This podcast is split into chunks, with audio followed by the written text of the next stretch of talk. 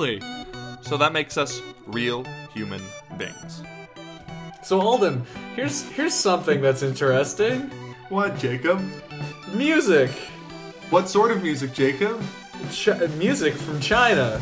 Wow, I don't know anything about music from China, Jacob. Well, that's good because today on Real Human Beings, that's what we're talking about. Stay tuned, everybody. If you guess the right thing on on the last one, that means you get a prize. It's music.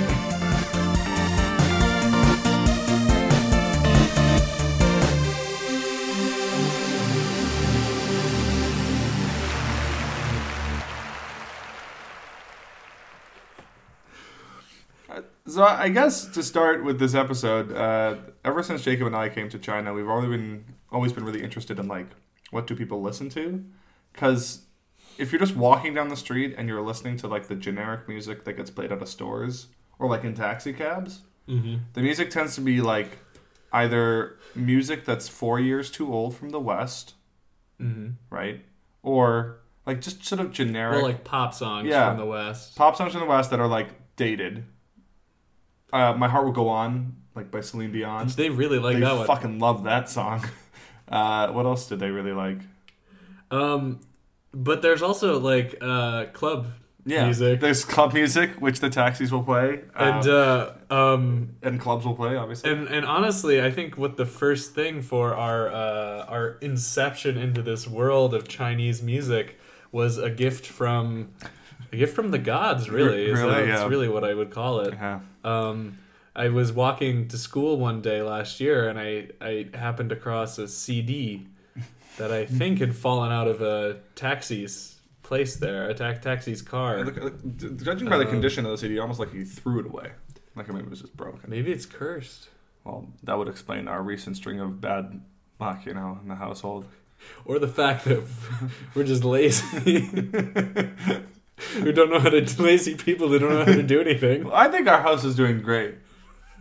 By the by, Um. Anyway, Mhm. uh, um, uh, that CD I, I brought home and I and I put placed and we we listened we listened to this together, um, and it contains the greatest music known to man. the greatest music known to man. I agree. Yeah, it's Uh, it's one hour. I mean, it cut it's it cuts out after an hour because the CD is so damaged. But it's like an hour and six minutes or something, fifty six minutes or something like that hmm of the same beat. Constant. Yeah, just dun dun dun dun. It's very dun, simple. Dun. It's four to the floor, uh, techno beat with the hi hat on the offbeat. But uh, just it's it's almost mind numbingly interesting. It's almost trance like, you know. Like I listened to it for a prep once, uh, and I came out of that place a changed man. It had hollowed me out.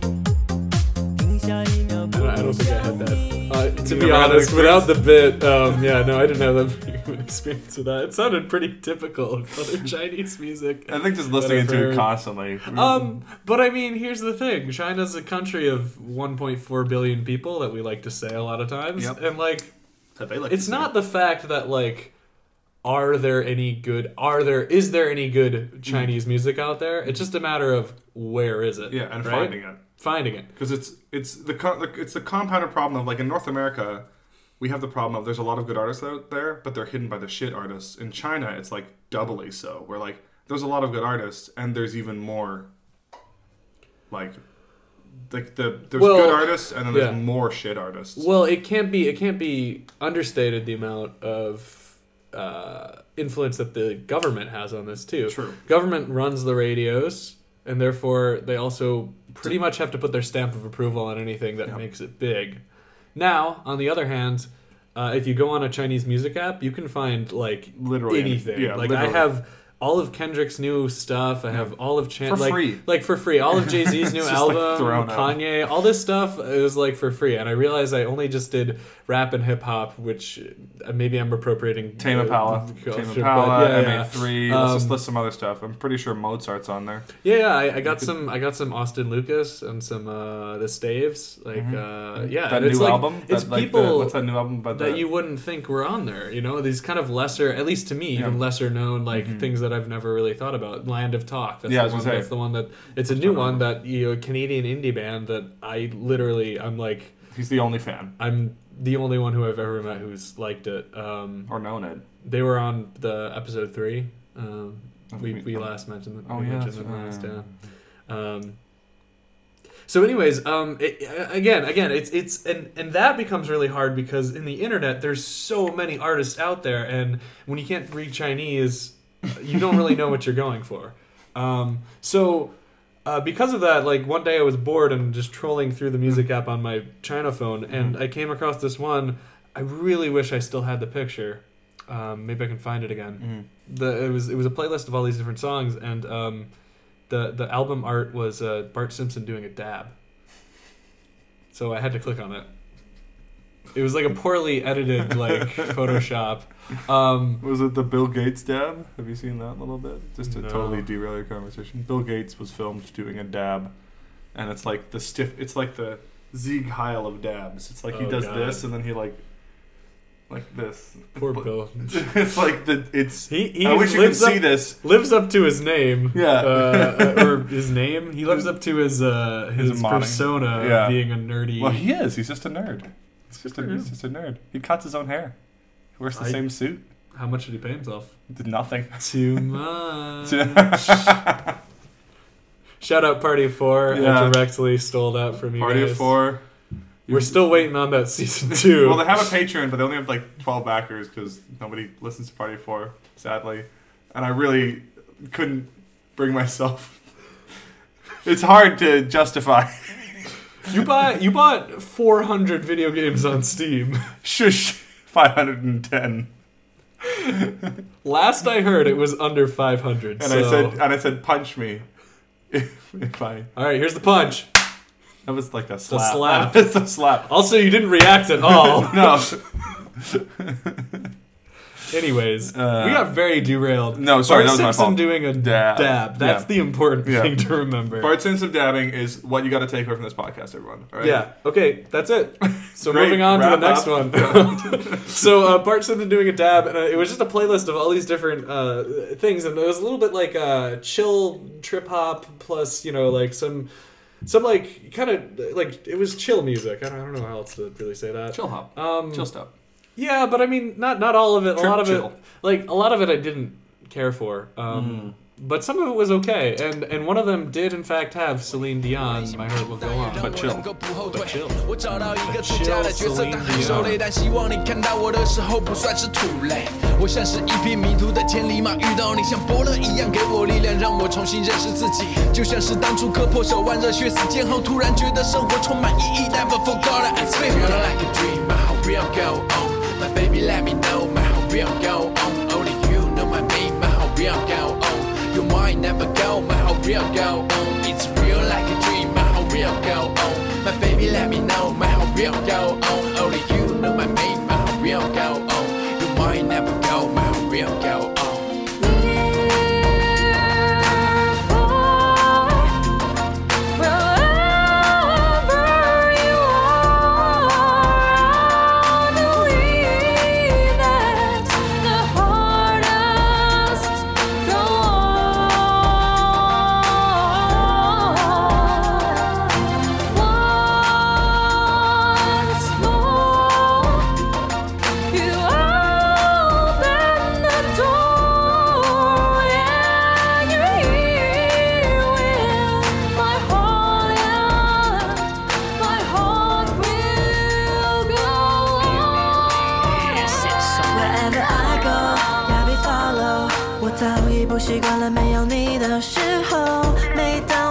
Um, started taking a greater interest. Both of us started taking a greater interest of uh, in in Chinese music, and we've we found a few artists that we want to share with you today. Mm-hmm, mm-hmm. Um, but before I start on that, I kind of want to. I've I, I, have looked up a particular song mm-hmm. that I've kind of uh, that has some history behind it, and I've I've kind of kept this a little bit secret from Alden, and I kind of want to see what his reaction mm-hmm. to it is.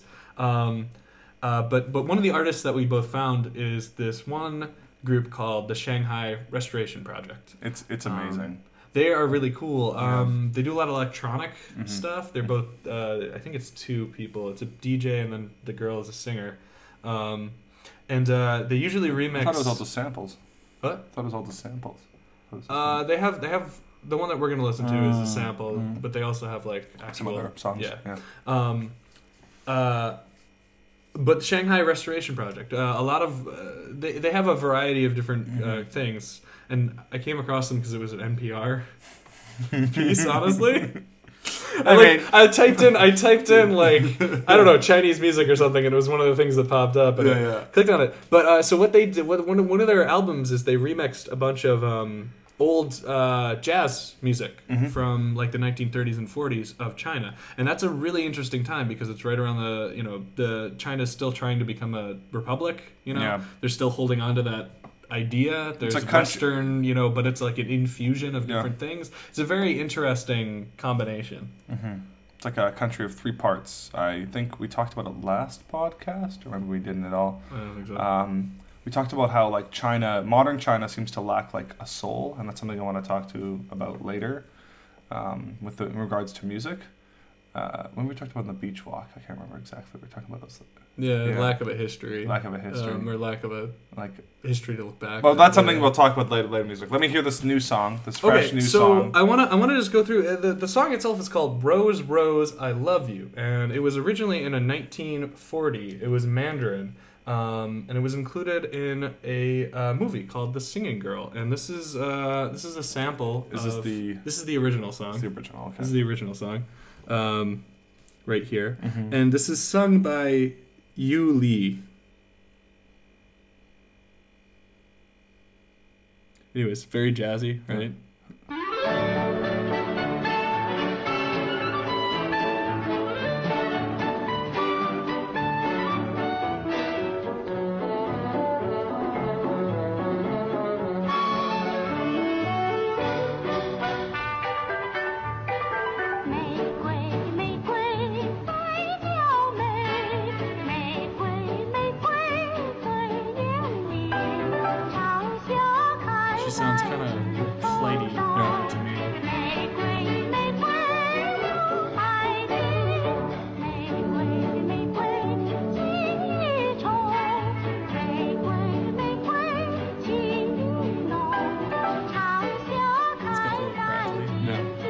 A good old record sound. So, anyways, um, she's saying, uh, Megway, Rose, Rose, I love you. Um, I don't actually know all the. I, I looked it up at one point, but I can't find the lyrics again in Mandarin at least.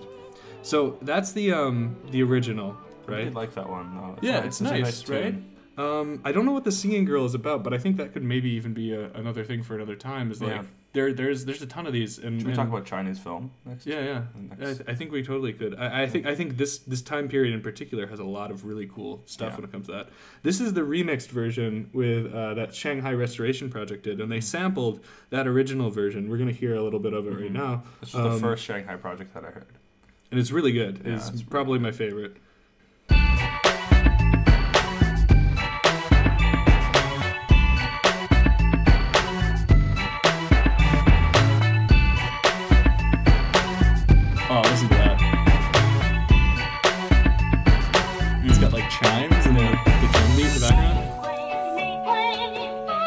When I heard this, I was like, oh yeah, good. Quality taste.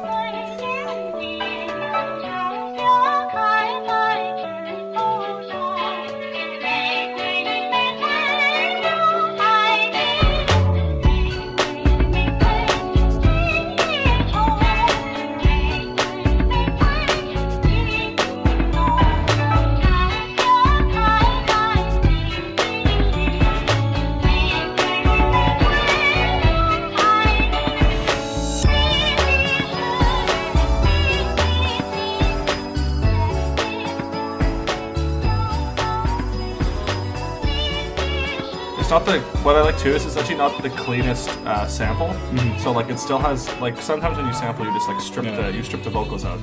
And this bit song, they're actually not at the break. They don't strip the horns out or Yeah. like the original. Yeah, like, yeah, They keep true. both in, so I you like can that, still yeah, hear. right. The, it's like he's basically just like lowered the volume of the thing and like overlaid his own stuff over it Mm. rather than like stripping parts out, which is like a, a style. So it still maintains its its Yeah, character, It's right? structural integrity. Yeah, yeah. So this is like It's more like he's embellishing. He's Yeah. like taken an old painting and like just like zammed the fuck out of it.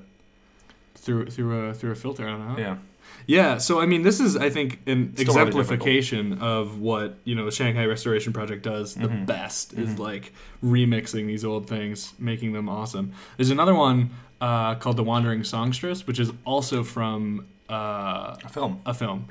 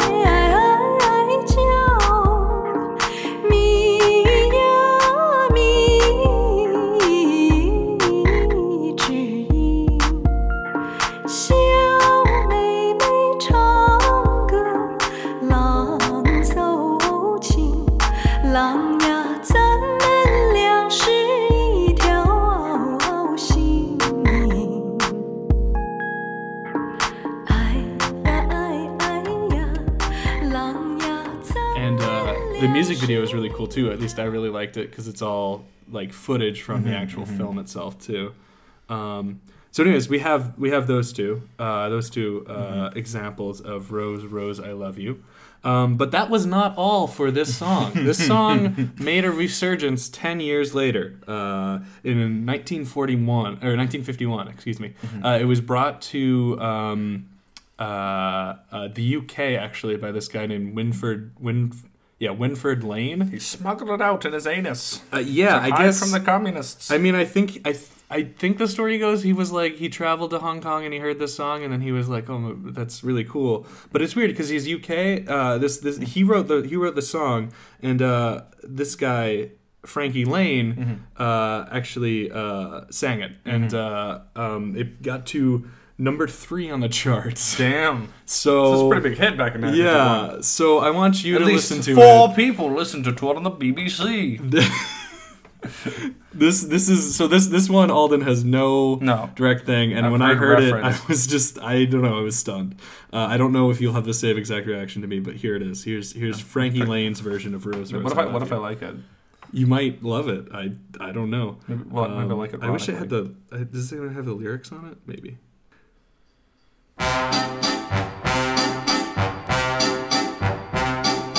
Rose, Rose, I love you with an aching heart. What is your future? Now we have to part. Standing on the jetty as the steamer moves away. Flower of Malaya, I cannot stay.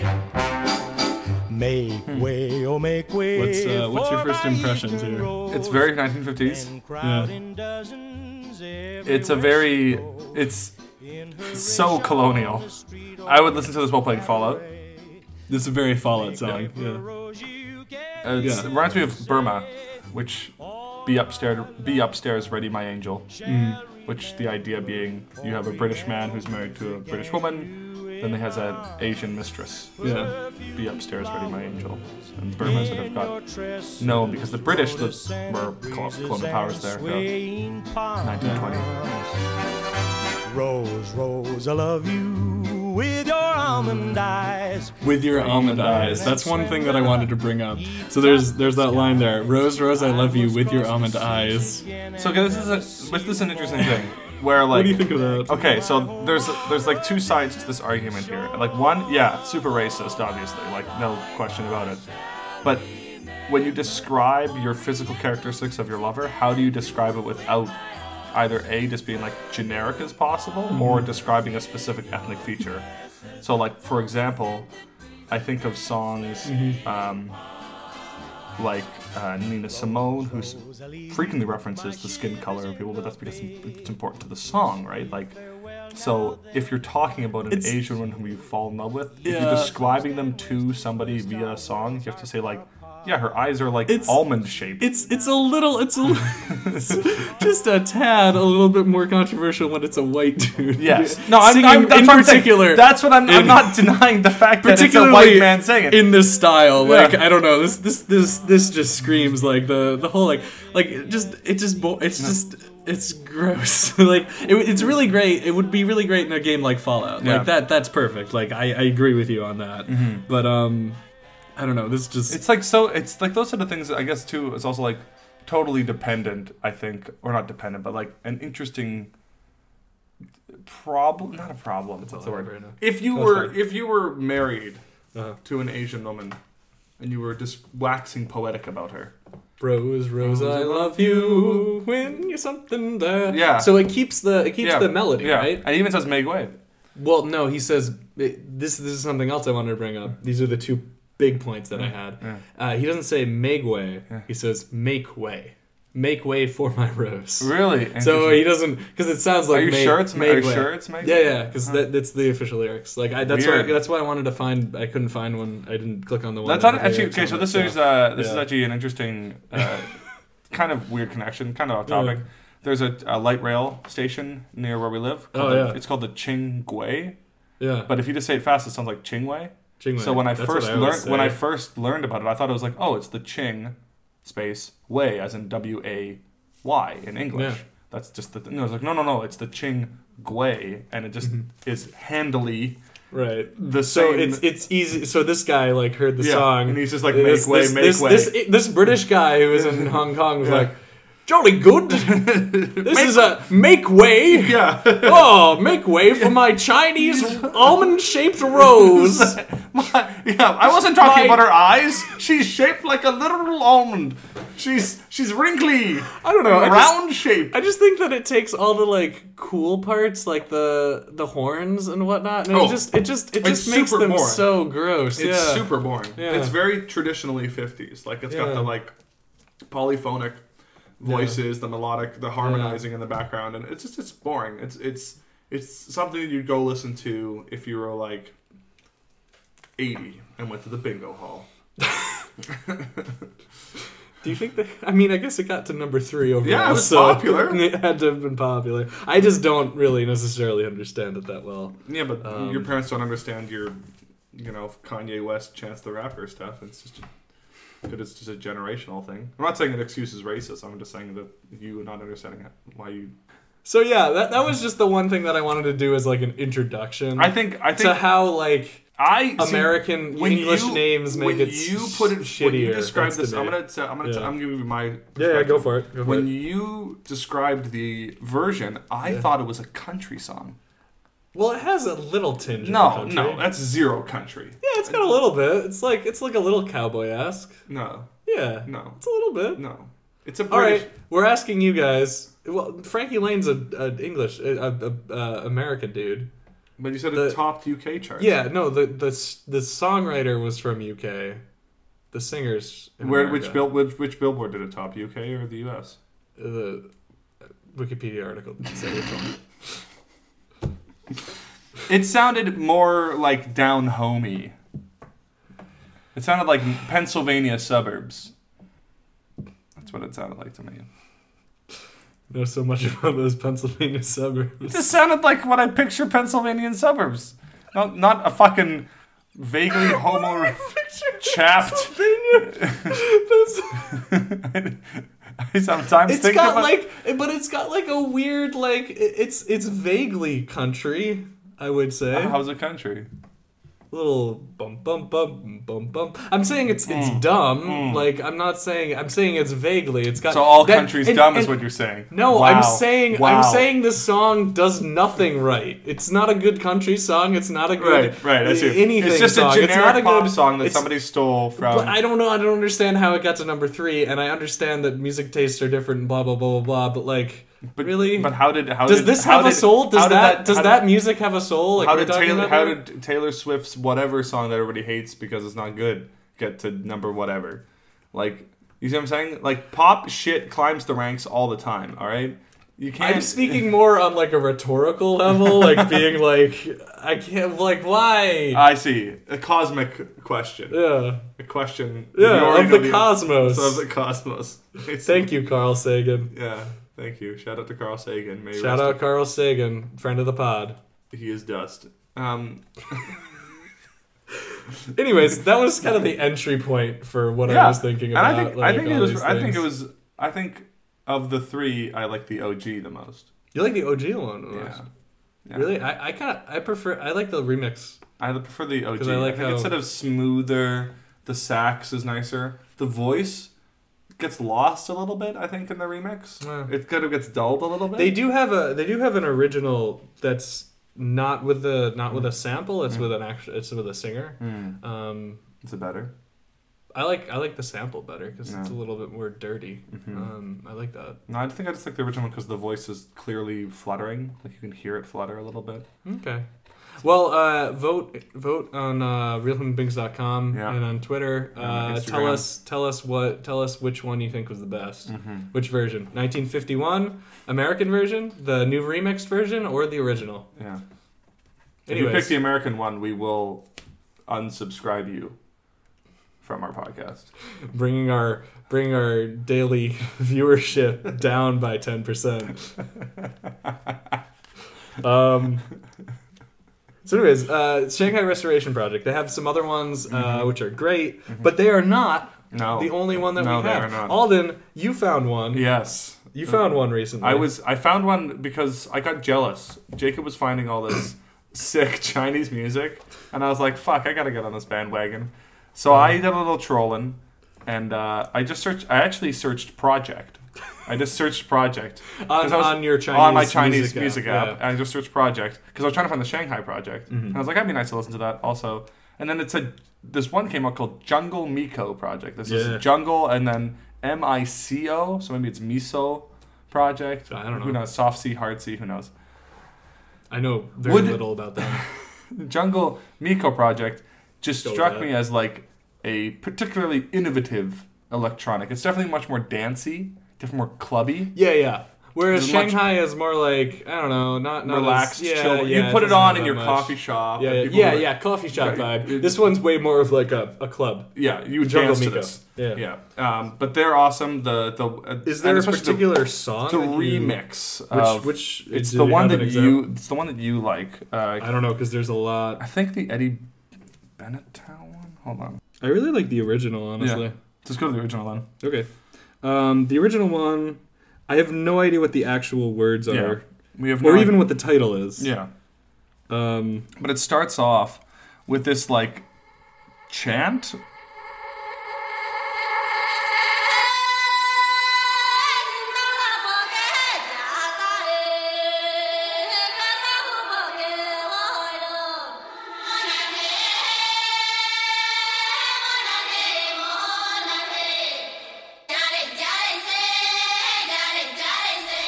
I don't know what it is. It's it sounds like a tribal. yeah.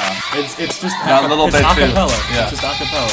And this little like little It's so good because it just punches through. Then the kick comes in. Mm.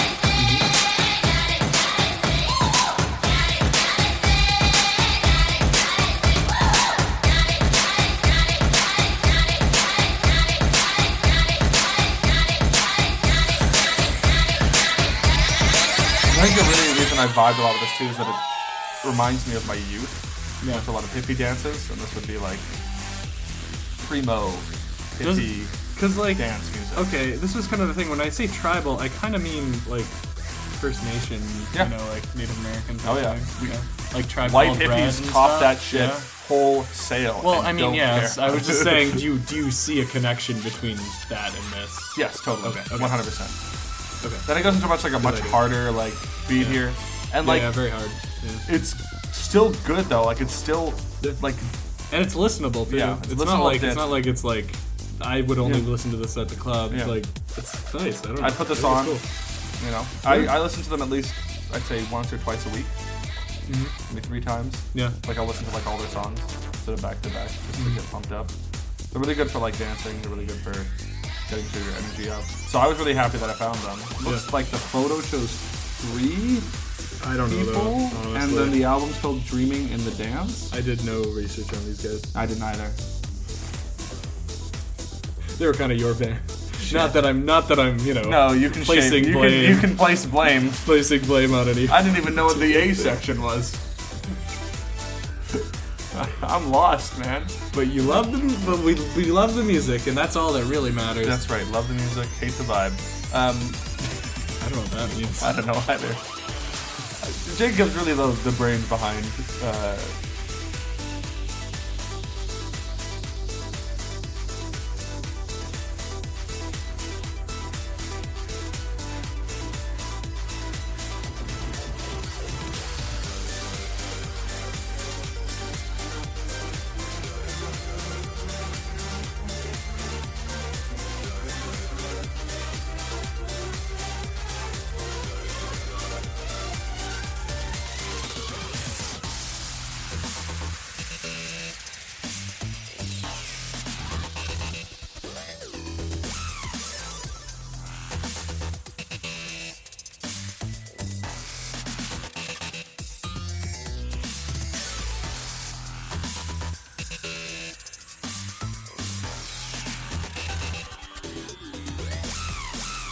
guys, sorry to interrupt. Bad news. I lost a lot of the audio from this episode. Pretty much like half of it, unfortunately, due to Audacity being really annoying. So, this section is pretty short, a lot shorter than we meant it to be.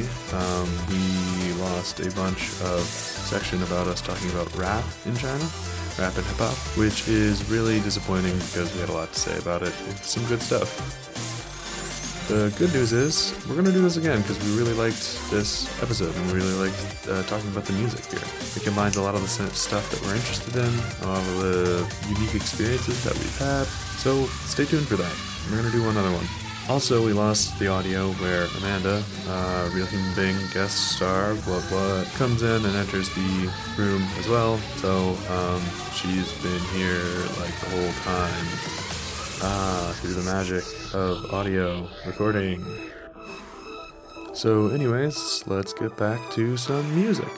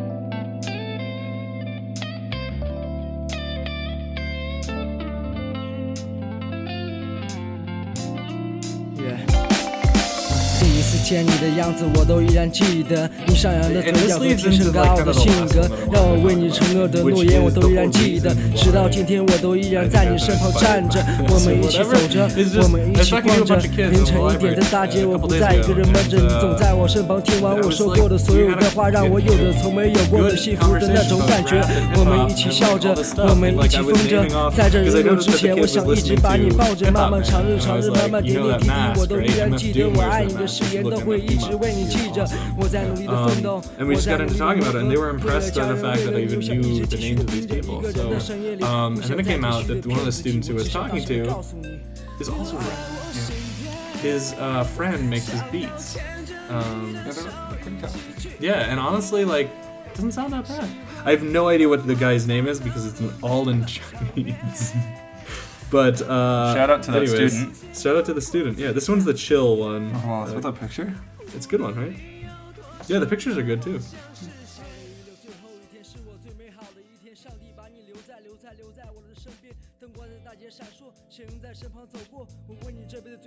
幸福应该是什么？喜欢你的长发，喜欢你的性格，喜欢你能一直陪我走过每个黑暗的角落。我们走在熟悉的街道上，那双手依然在我的肩上。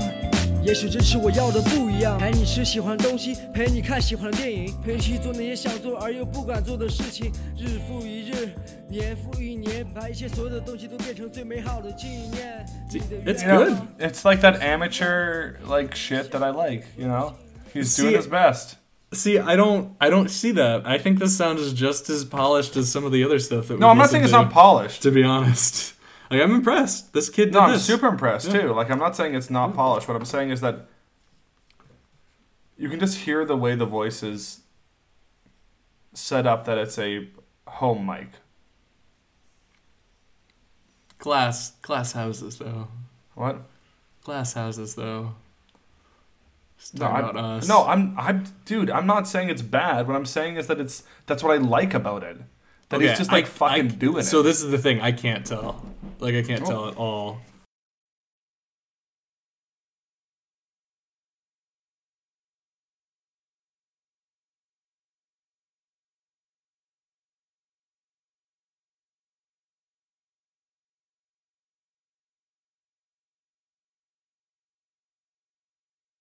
I think my problem that I have with a lot of the Chinese music is that it sounds soulless. I remember going to Beijing and I was walking along. It's just like just north of Tiananmen Square.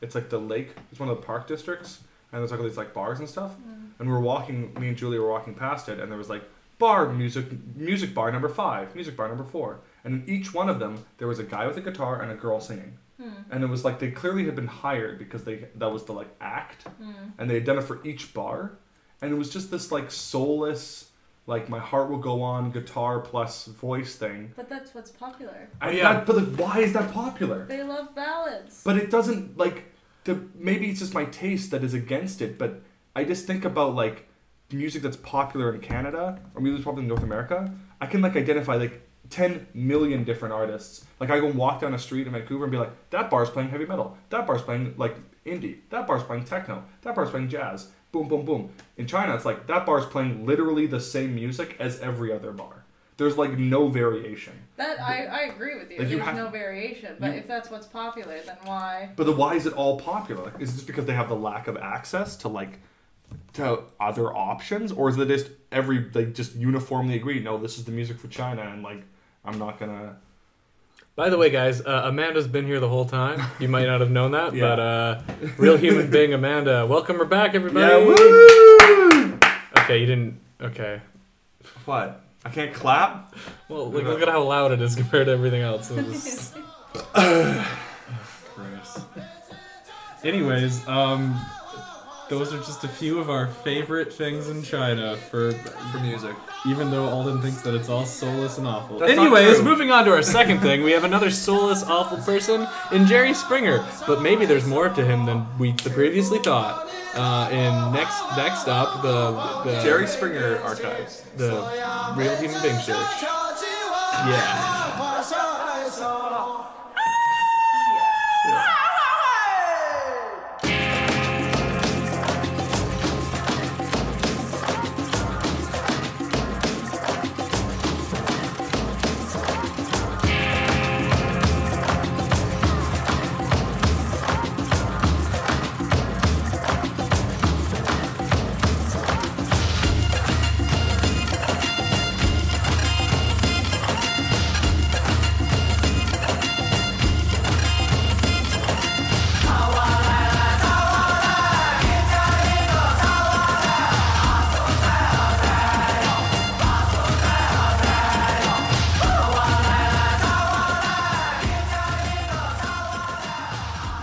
So, music we're listening to right now is another track by Jungle Miko. One of the things that I'm always fascinated by living in China is the fact that there is so much here which we in the Western world have no perception of. I'm sure that translates to like a Chinese person going to America as well, but it's still an interesting experience nonetheless. One of the things that got lost in the audio uh, is that I had this conversation with a bunch of students, and we talked a lot about this one TV show called The Rap of China, which is this kind of singing competition where they have a bunch of rappers get up on stage and it's like American Idol competition, stuff like that. I really want to start watching it just to see what that's like. Would not have known about it before coming here. Okay, so next up is going to be our second official Real Human Bing search, where Alden is actually the expert for once. Pretty surprising. Anyway, it's a fascinating look into a man that I really honestly didn't know that much about, but at the end of this, I knew more than I ever needed to. Also, Amanda disappears for this part because we recorded it earlier. Sorry, Amanda.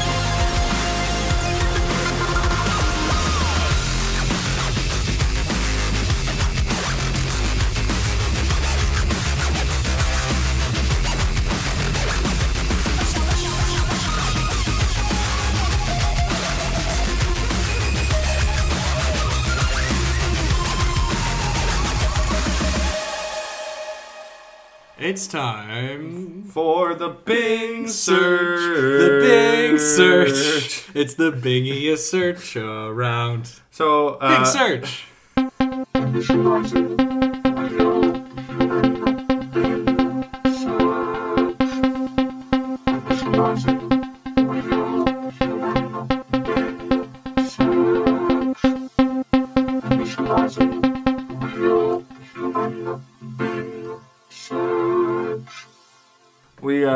Binged Jerry Springer.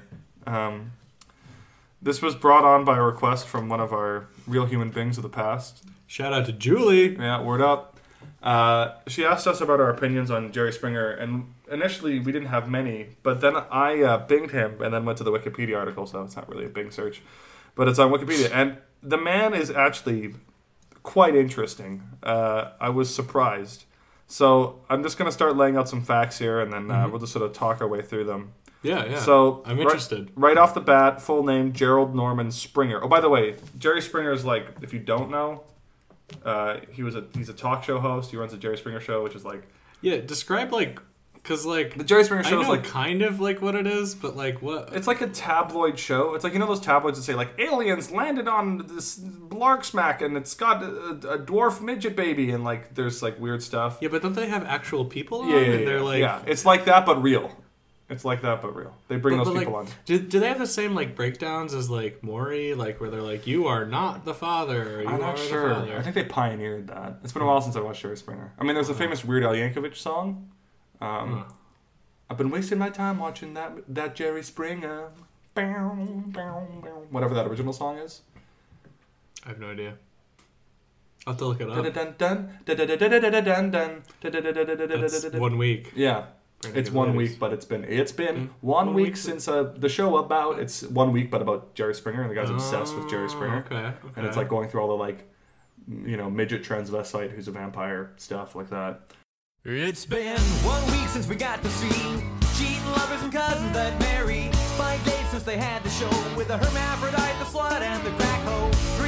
We heard the tale about the guy who learned his woman was a she-male. Yesterday, it occurred to me that I've been watching a bit too much Jerry Springer. Holy cow, did you see it last week? Well, I had this one freak who sucker punched his whole family. Do you recall when the brawl became a total free for all and Jerry's in the middle trying to be the referee? Hey, see the stripper with the implants? She likes to lap dance and date the boyfriend of her mother. Now here comes Jerry's next guest, and it's a slugfest, cause it's a trailer trash brother. Nymphomaniac is back on crack, it's like when animals attack, they all exhibit reprehensible behavior. Hit them in the nose, they're off their clothes, up on their toes, that's how it goes. They get so violent, they have to sign a waiver. They're always swearing, cursing, kicking, button, pointing blame. On the air, they don't care, they got no shame. There was one guy who I'm sure felt a little strange when he found out that his wife had a sex change. They have a tendency to scream and yell constantly. They have a history of ripping off their shirts. It's been one week since they had the fight. Um, anyway, Jerry Springer like brings on these interesting guests and talks to them, and the crowd is all like hyped, like Springer, Springer. They're like the original like world star kind of crowd. You know, it's, it's pretty hype.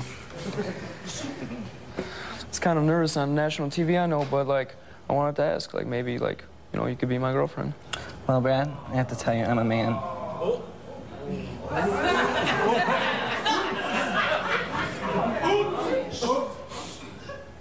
I'll try anything once.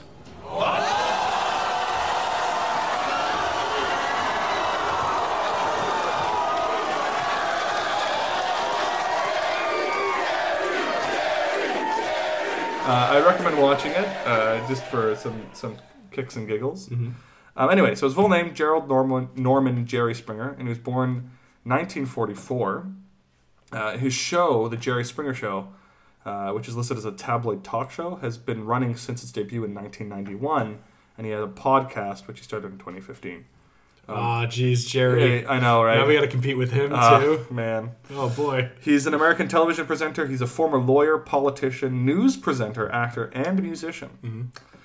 And this is what I find really interesting. There's a couple things right off the bat, just scrolling through Wikipedia. Right away, it lists him as the 56th mayor of Cincinnati from January 1st, 1977 to January 1st, 1978. Wait, wait. So, how did he run? How did he run? How did he run his uh, his his like office, like his administration? Did He was, a Demo- like- he's Democratic. He's, He's a a Democrat. Democrat. He's a Democrat, yeah. Huh. Well, but but did he like? Did he like like you know? when He only had a year. Did he did he appoint like like a ton of like transvestite No, midgets weirdly, or I mean, like, if you think about his timeline, 91, if you're born in 44, you're, uh, quick math here, 90, you're like 50, Mhm. right? wait, wait. If, when you're born, when? If you were born in 44, yeah, and 1991 is when he started the show, how old was he when he started the show? Yeah, it's like around his fifties. Yeah, right? So, like, he started the show, Hey, like, get those. Well, well, wait. No, uh, when, when was he mayor? How, how old was he mayor? Seventies, you said. 1977 to 1978, so he would have been 33. Thirty-three. It's pretty young. Hey, I'm 33 and I'm the youngest mayor of Cincinnati. Yeah, exactly. Hey, get get your get your get Yeah. your popcorn here. Um, And he, hey, Mr. Transvestite, uh, you want to be my Secretary of State? is that Cincinnati accent? Yeah, that's that's a that's a genuine Cincinnati accent right Where there. is Cincinnati? Cincinnati's Ohio? in Ohio. Yeah. That's right. Do they have a football team? Cincinnati Bengals. Oh, right. You were talking But- about them earlier. Like, why does that like? Rawr, where are the Bengals? I don't know. Maybe uh maybe that's what his his main thing was. He started the Bengals. Anyway, He start. That would be impressive. Could you imagine? he was also football. He's a football, coach. owner. He was also a football coach. Yeah. All right, guys, this is the. Get out there and get them.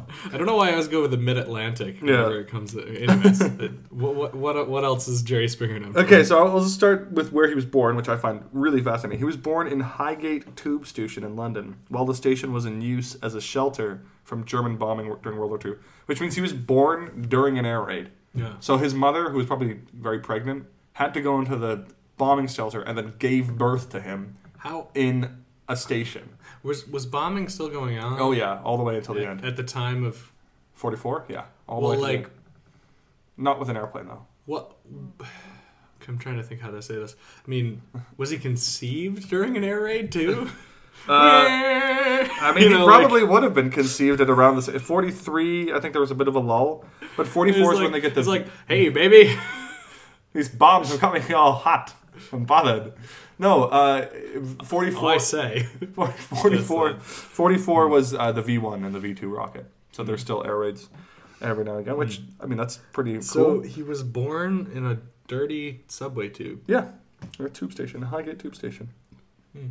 His mother, Margot, and his father, Richard Springer, who owned a shoe shop, and he was, and her mother, his mother was a, sh- a bank clerk, were Jewish refugees who escaped from Landsberg an der Watt, which basically I think is Landberg's on the water, Germany, Mhm. which is in Poland.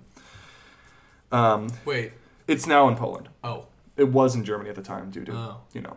The occupation and Mhm. stuff? Yeah. Okay. I guess that that makes sense. His maternal grandmother, Marie Kallmann, so that'll be his mother's mother, died in a gas truck in Poland.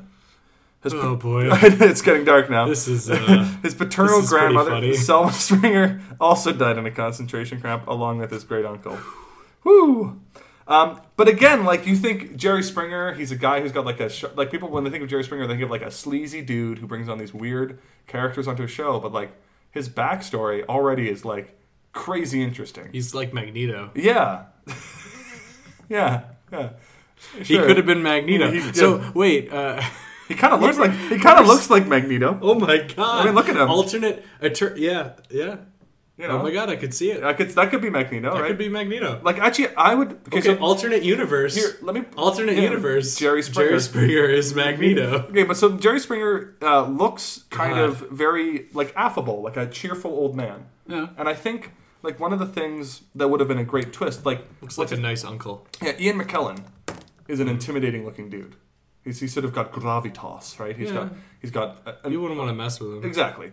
It wouldn't it be great if Magneto was like this sort of like a cheerful Uh-huh. dude, but he just like firmly held these beliefs that were so Yeah. like, Well, I he was like he's just like a, a nice guy, Wouldn't that? Yeah, that would that would. or be not like a nice guy, but he's like That he- would make it cooler. Yeah. If he's kind of like Christoph. Well, this is flipping script, but like he's the one who I thought He's like a Nazi. example. Yeah, Christoph Waltz in Inglourious Basterds, where he's like, very pleasant. Yeah, he's but very then he can polite drop, and pleasant. But then he can drop like, into like a very Oh man, aggressive. that would be a great Magneto. right? Like I actually think of this movie, uh, which I talked about recently, Eastern Promises, which has got Viggo Mortensen by David Cronenberg. Really good film. It's about Russian mobsters, and uh, it's about this. It's again sort of a depressing story, but one of the main villains in it is this grandfatherly like Russian guy who's like always like come in, come in, have some borscht. Like he's a very Mm. nice guy, but he's like he's he's raping an underage prostitute. It's like he's like he does really bad things. Yeah. But he's so nice that the the woman who's sort of like the protagonist can't help but like like him when she first meets him and like Yeah. trust him just because he's so friendly and, and so genuine Yeah. seeming.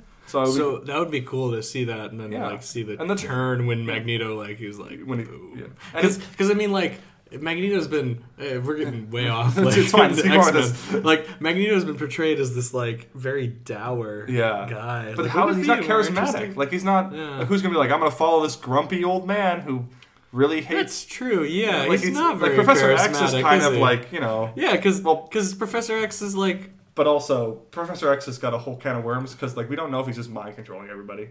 Yeah. Like there's no way of knowing. He's just not. yeah his his power. You know, Professor X OP. Yeah. Um. Anyways, So okay, so back to so so his his his family is is escaped the Nazis. Sees then in, and, and then in '49 they go to the United States and they live in Queens in Kew Gardens. Oh, okay. attends Forest High School, Forest Hills High School. Hey, we're in Queens. His earliest memories about current events was when he was 12 and he watched the 1956 Democratic Convention on television Hmm. and was impressed by John F. Kennedy. I believe And he was like, I believe." in the future we will have a TV show about transvestite midgets. Oh, gee, Dad, that's gonna be me someday. JFK was speaking to me. That's So- nice, son. I'm going to go make some shoes. I don't know if that's German. Uh, anyways, So he he gets a law degree in 1968 Hmm. um, from Northwestern University, and he's a partner of a law firm from 73 to 85. Hmm. and he actually serves as the political campaign advisor to Robert F. Kennedy, following the sen- Wow. yeah, I know. wait. Yeah. Okay. Yeah. He was a he became is- he became a political campaign advisor to Robert F. Kennedy. This is kind of like because like Kal Penn, you know, from Yeah. from Har- Harold and Kumar. Yeah. Like he was he was a White House like chief of Yep. something, Yep. and and like and like I'm He did like press release dockets and stuff like that, right? Yeah, yeah, Yeah. I'm trying to think of the other guy. Oh man, I had another example, but that's the only one I can think of. Yeah, Kal Penn. He's like an actual like, but he's like a comedian. It's, it's weird. It's like, Mhm. huh? Would not have expected that. So he, in 1970, he ran for Congress, Mhm. and he failed to unseat, inc- unseat incumbent Republican Donald uh, D. Clancy. But he took, he failed, but he took 45% of the vote Mhm. in a traditionally Republican district. Was it? Was it? Um, I'm in assuming, New York? I'm assuming Cincinnati. Oh, Cincinnati. Let me see. Let me, I'll check Donald D. Clancy here. Sure. I mean, Ohio, second district of Ohio. Okay, from yeah, 61 that, to that'd be 77. that'd be Cincinnati, right?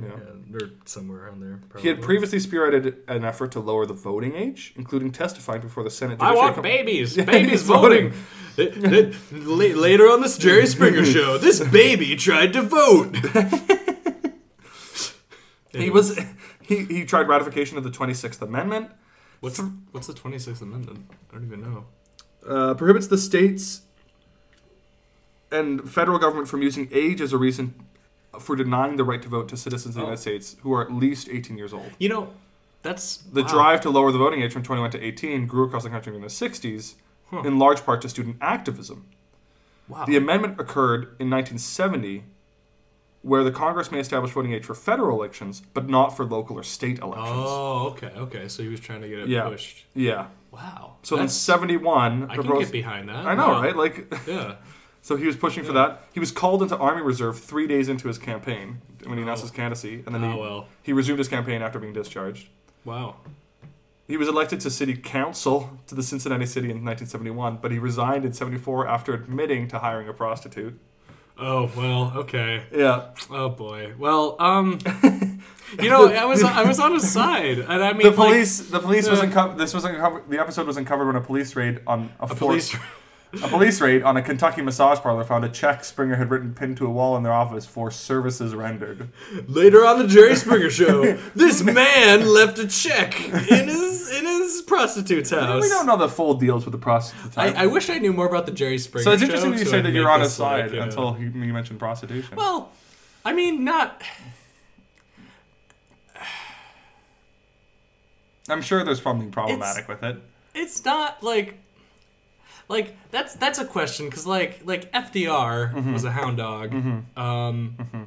Eliot Spitzer was unseated from his governorship Mhm. pretty much because he was he was like Carlos Danger or was Mhm. that Anthony Weiner? Mhm. I don't remember, but like s some of those guys like had legitimately good careers Yeah. and like they were doing good good work and they were like fighting against like big businesses and stuff and then you have it like get taken away because they're you know But why is hiring a Hmm. prostitute bad? Like, if you admit to hiring a prostitute, everybody's like, "Oh, you horrible person." well he admitted it to it huh Yeah. this man admitted to hiring he, a came, he- prostitute he came clean at a press conference, Wow. and then because of his honesty, he won back his seat in '75 by a landslide. Oh, so people that that's a story of forgiveness then. And he was like, "Yeah." People are like, Hired a prostitute?" "Yeah. I hired one last week. He's just like me. He's like a, the common people." Yeah. He, he was in 77. He was chosen to Uh. serve one year. He could only serve one year as mayor due to the political arrangement at the time Hmm. that required the Democrats to split the mayoral term with the local centrist group. What? Wait, what? Yeah. What? The Democrats They had were to split their with a centrist group called the Charter Party. how could you get anything done? They didn't because he supported a change to a local election system so that council members would be elected by districts, thus Hmm. best, better representing neighborhood interests, instead of the 9x at large system. But his efforts, as well as everyone else to date who has supported such a change, did not meet with success. Wow, that is like gerrymandering. Yeah. Like all the way back then. So he's trying to like crush it, and it's still failing. That's incredible. Yeah. Wow. Man, this is still a problem too. It's like In 1982, he sought the Democratic nomination for governor of Ohio. TV commercials for Springer's campaign references use of a check to pay for a prostitute, saying he was not afraid of the truth, even if it hurts. Mm. He finished. So he owned it. He owned it, yeah. He, which I've always maintained that, like, if you fuck up, like, even, like, okay, so hiring a prostitute, like, personally, I don't have, like, there are huge moral qualms with prostitution because of this crime elements that surround it. And I agree. But, like, Right. safe sex workers, I think should be a totally like valid career choice. Yeah. And you shouldn't be shamed in hiring like Yeah. going through the proper channels. If you hire a, a person for sex, there shouldn't be anything shameful about that. Yeah. Like what how is that different than going on a date with a girl and expecting And, to get laid expecting to get laid because I was nice and I bought her dinner. Well, I mean, Fuck that's me. that's like creepy. yeah, but that's what the Uh, expectation is. Like, oh, the, she didn't put out on the third date, bitch. Like, it's it's this like fucking weird like economic system where we go, okay, it's okay to like date a woman and like sleep with her because or man, But but you're you're saying that you expect the same like like the the, the equation is Mhm. the same. You have man plus woman man plus woman plus money yeah. equals sex. Yeah, the equation still remains the same. And it's just the, the, money is like dinner Yeah, or whatever. the date. But why not just have that be, be money. And like I know Straight up money? Yeah, and I know the problem with like prostitution. Like you have pimping, you have abusive women, you have the underage Sure. problem, you have drug abuse, you have all these issues. So but you if you can create a safe like, environment yeah. for sex workers, it's a net positive. It gives a safe Yeah. outlet. It allows for people to like True. basically there's a lot of people who need to get laid. I really don't know that much about like legal prostitution or where it's been successful. Just Europe. besides like, yeah, besides besides like jokes about Amsterdam, Yeah. you know, um, Amsterdam, some places in Germany, um, Sweden, some other Hmm. set of those places, and they find that like if you regulate, it's the same thing with like decriminalization of drugs. If you decriminalize the activity, you see huge returns. Yeah, Because- and I mean like decriminalizing at least like Mhm. non-viral, ugh, non-violent drug offenses. Mhm. That that seems like a no-brainer. Yeah, So because so like and with prostitution is weird too because it's not actually you can pay somebody for sex. It's not Mm-hmm. illegal to pay somebody for or yeah, it's not illegal to pay somebody for sex. It's illegal to solicit. to ask them, to ask for them to pay you for sex. So like if I, if a woman came over, I was like, hey, you want to pay me to have sex with you? that's illegal. But if you asked her, hey, Illegal. if I, okay, Any asking of oh, sexual services for money, soliciting, is illegal. But if I that's that's because porn like, is prostitution. country? Like- porn is prostitution. like like in what in in the U.S. and Canada? In the U.S. and like- Canada, that tends to be the law. Yeah? Because think about porn wouldn't Okay. exist if that if it was illegal to pay for sex. Because we say, hey, porn stars, fuck each other. Here's some money. Yeah, I mean, and and like You're the paying best- them to, to have and, sex. and that is the thing is like I remember hearing an all right, this is random, but I uh, hearing a hearing an interview with the porn star at one point, and and she was in like the top Yeah. one percent of Yeah. porn star Yeah. type thing. Like her gig was like yeah, like that's what you would Yeah. want, right? Yeah. Like she she gets checked every like Yeah, you know you're she has checked every thing like month. that. You're She has like she has like out clauses if like the shoot is like something that she like you Yeah. didn't tell me that I was gonna have to do Yeah. blank in this or Yeah. whatever. Um, like it's that's quite- like the best. That's Yeah. like the best case. You And want that would be nice, wouldn't it? you want that. I guess. Where So- people had agency. So he finished Anyways. third, a distant third, unfortunately. Well, And uh, in 1980s, he played a sa- role in saving the Cincinnati Union Terminal. He considered running for the Senate in 2000 2004, but backed down due to negative associations with the show. wait, 2002 to 2004. 2000 and 2004, but he Wow. backed down. Yeah, I know.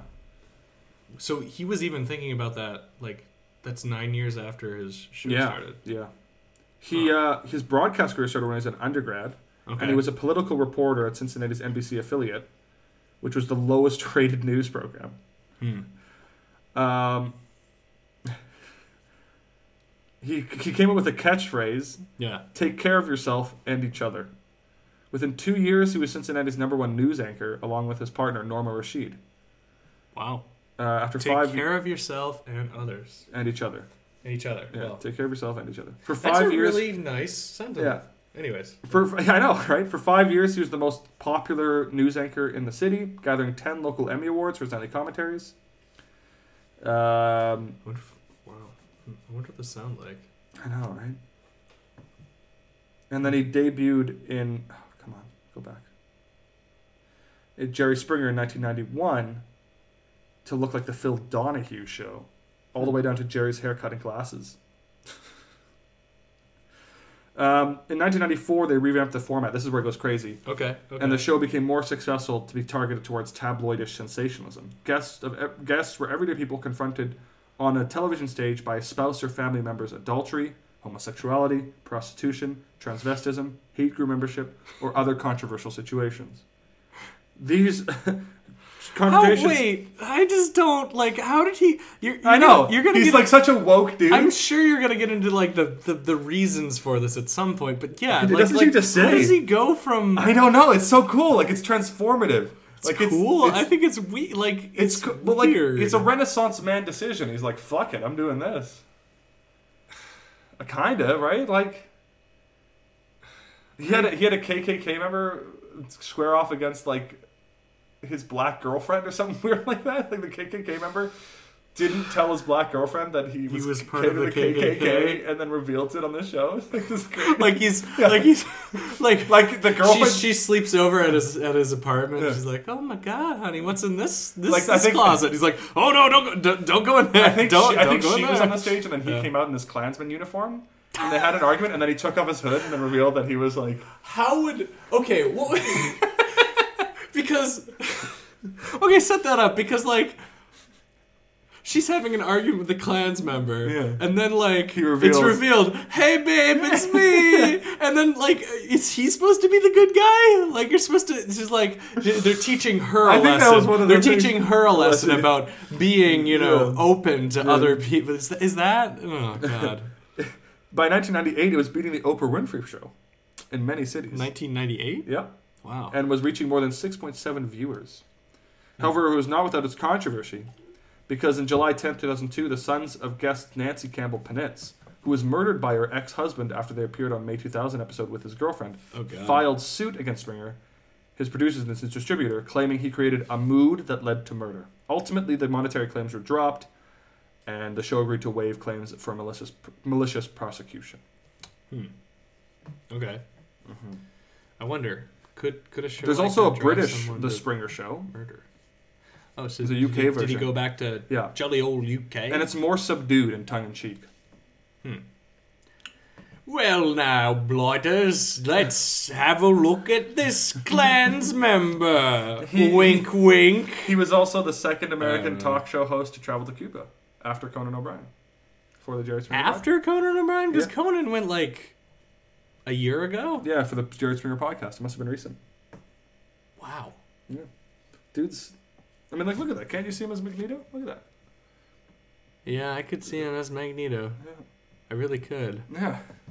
All right, guys, get it trending on Twitter. uh, uh, Springer for Magneto. Yeah. Hashtag hashtag it up. He was on American's Got Talent, but whatever. Uh, he hosted Miss World for whatever reason in Des Moines. Oh, and he was the guest host for WWE, WWE Raw Huh. in Des Moines, Iowa. Mr.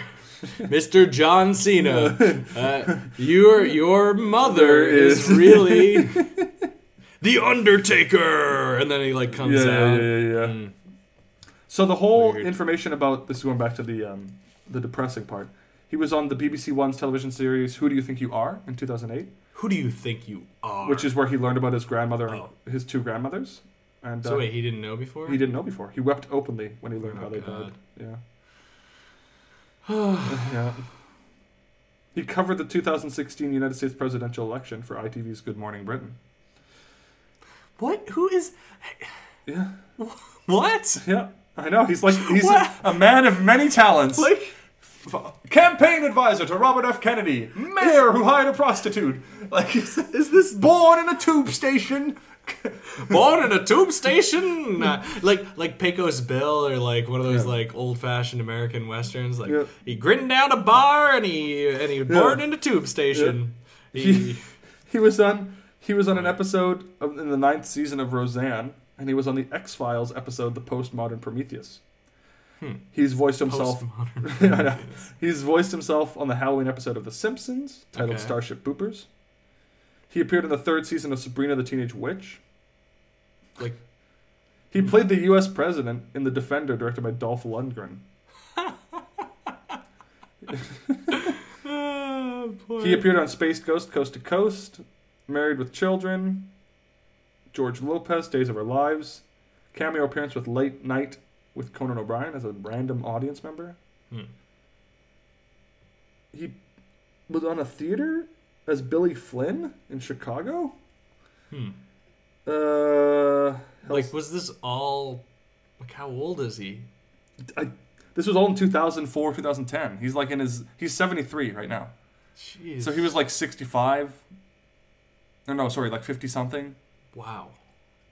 Like, what are we doing with our lives, right? well, What a story. huh? Other projects. Like just like think about his life. Think about all the stuff he's done. I I know. It's insane. Dude talked to Robert F. Kennedy. Was his advisor.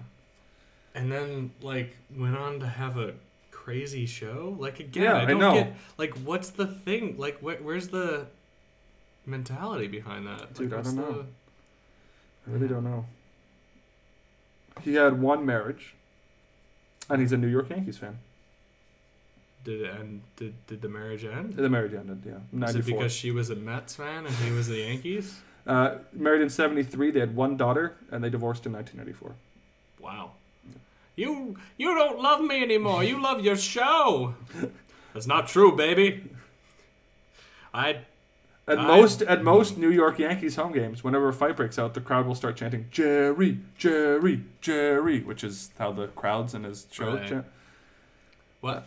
Hmm. Yeah. That's Weird Al Yankovic, Jerry Springer, yeah. which we should been- we should put in it right here. Oh, don't worry. Uh, Good. Um.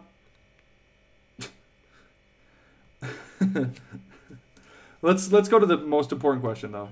There's been 26 seasons. Yeah, so this is like This is been the big on, question. Like the same amount as The Simpsons. Yeah. or close to it. So it's near the Simpsons That's level. insane. 26 seasons. It's still going from since 1991. He's still doing it. How many episodes do they have, Jacob? So 26 seasons. Mhm. The- each okay. Here's another thing. Each episode is 43 minutes. Whoa, each episode. Uh, I guess that makes sense. Each episode is 43 minutes. Hmm. Okay, so 26 seasons. I'm gonna say that they have long, long seasons. Mm-hmm. They have long for the episodes. So I'm gonna do a little little math here, and say that it's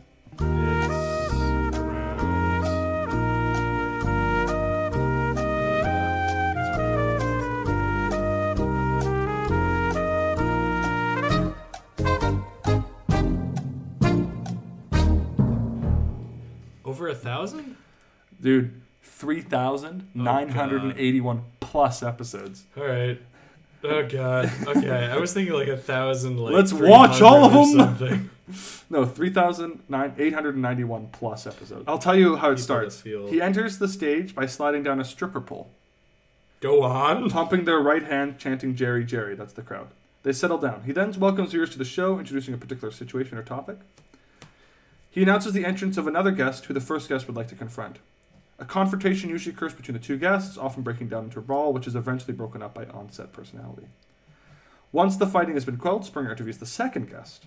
In many episodes, there's a third guest involved in the situation who is also interviewed and who takes part in the onstage fighting. It is not uncommon for a fourth guest to become involved. Often guests will be given a cup of water after fighting, ostensibly to cool off, but inevitably the guests toss the water at each other, thus resuming the altercation. The cycle is repeated for each set of guests on the show. Okay, how fake is this? By the way, Oh, it's 'Cause very. It's a was lot of the- it's scripted. A lot of it is scripted. A lot of it is sensational. But like, So then there's the, hold on. You'll like this part. Um, there's a question and answer segment where ed- audience members ask guests relative to their situations. They'll usually the questions insult the guest or flash their breasts in exchange for Jerry beads, which are Mardi Gras style beads with the What show the logo. Some What? audience, some with Jerry beads. with Jerry beads. Those sound disgusting. They're Mardi Gras style beads with the show's logo. That's if they flash their breasts. The producers then select a person with the most memorable question. Some audience members will ask serious questions, which get mocked by the audience who say, go to Oprah. so like everyone's in on the joke. Yeah.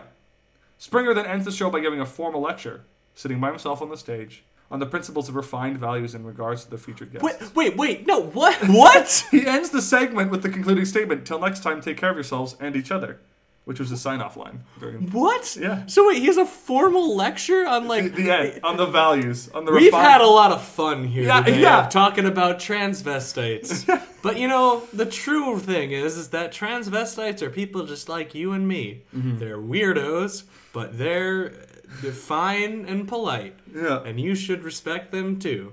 This has been Jerry Springer signing off. Take care of yourself and each other. Yeah. Generally, he tends to present while pacing the aisle steps between the seating areas rather than on a podium or mark on the main stage. This is thought to protect himself from potential violence. Sometimes they show old episodes, some with a false masterpiece theater like theme in Patina. I don't. So there was like, did this? Um.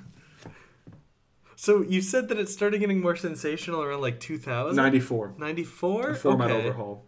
So like, has like ironic like entertainment like that been around The since? set was slightly changed in 2007. Like everyone know, like every everyone's in on the. jo- Is, is that the thing? I I, think thought, everybody's on, on the joke. I always thought it was like people thought it was like serious. I always thought it it was.